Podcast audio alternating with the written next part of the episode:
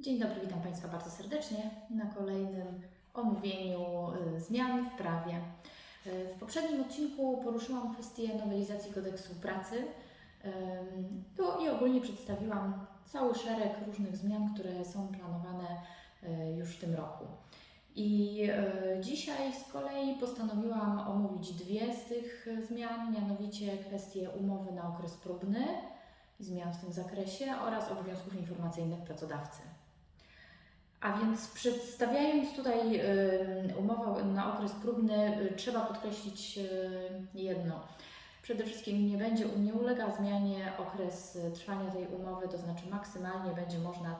tak jak dotychczas, zawrzeć ją na czas 3 miesięcy czy do 3 miesięcy, to nie ulegnie zmianie. Natomiast, tak jak wcześniej wspomniałam w poprzednim odcinku, jest tutaj zmiana związana z tym, że jeżeli planujemy na dłuższy czas, y, następnie zawrzeć umowę na czas określony, y, no to wówczas będzie to mm, wiązało się z y, określeniem umowy na czas próbny na dwa miesiące, natomiast w przypadku zamiaru zawarcia umowy o pracę na czas określony krótszy niż 6 miesięcy na okres jednego miesiąca. Czyli jeżeli planujemy kolejną umowę zawrzeć z tym pracownikiem, i ona ma nie przekraczać 6 miesięcy, to umowa na czas próbny może być zawarta na e, czas jednego miesiąca, na okres jednego miesiąca, natomiast w przypadku, gdy umowa o pracę na czas określony miałaby trwać z założenia powyżej 6 miesięcy, ale nie więcej niż 12 miesięcy, to wówczas można tę umowę na okres próbny zawrzeć na okres do dwóch miesięcy, dwa miesiące. Trzeba też e, zwrócić uwagę na to, że e, strony będą mogły wydłużyć w, okresie te, w umowie te okresy e, nie więcej jednak niż no, o jeden miesiąc. No, ustawodawca czy mm, autorzy dyrektywy unijnej wychodzą z założenia, że umowa na czas próbny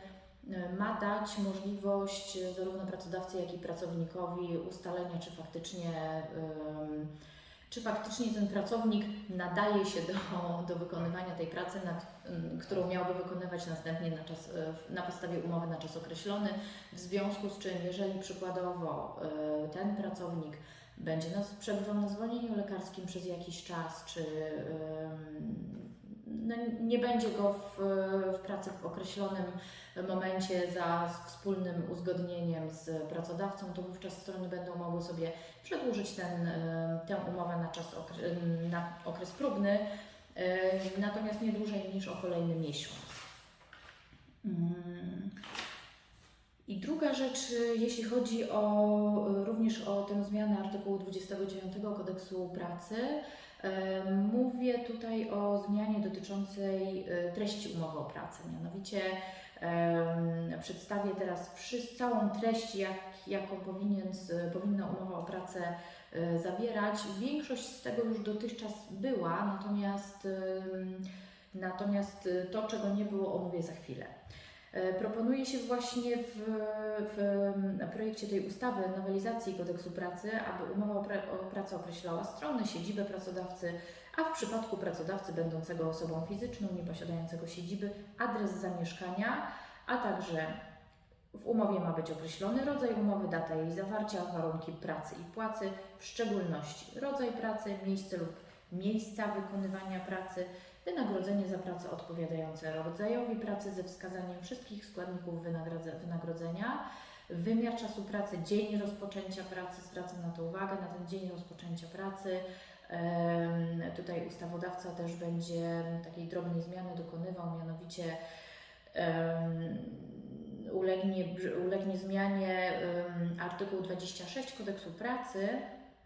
Mm, ponieważ y, zastąpi się zwrot termin określony w umowie zwrotem dzień określony w umowie.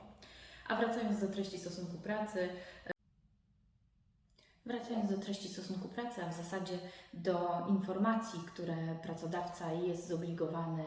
e, przekazać pracownikowi w ciągu 7 dni, to przypomnę, że powinna to być informacja dotycząca dodobowej i tygodniowej normie czasu pracy, wymiaru czasu pracy, przerwach w pracy, odpoczynku, zasadach pracy mm, w godzinach nadliczbowych i rekompensaty za nią,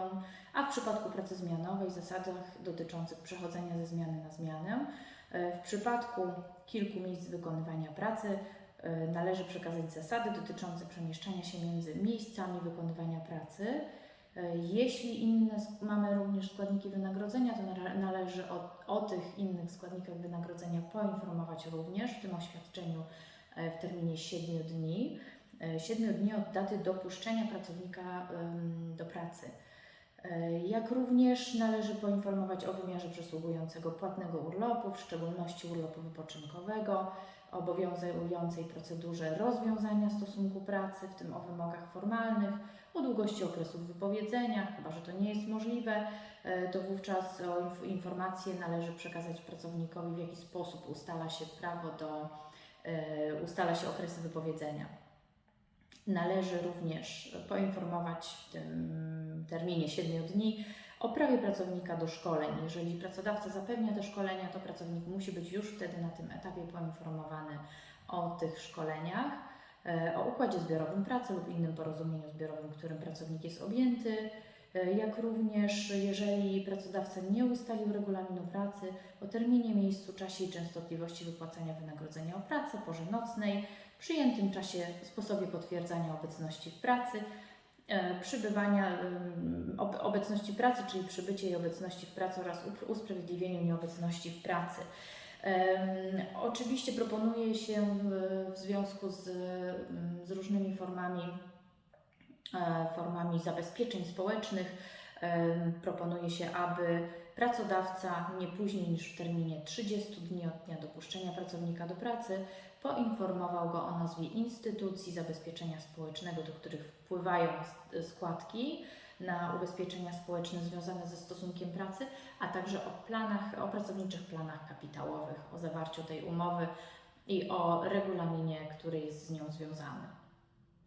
Dziękuję bardzo za uwagę. E, Tym samym mm, omówiłam dzisiaj dwie kwestie, czyli w szczególności umowę o, na czas, na okres próbny, jak również informacje, które, do których przekazania pracownikowi pracodawca jest zobligowany, czy będzie zobligowany na skutek nowelizacji kodeksu pracy. Dziękuję za uwagę.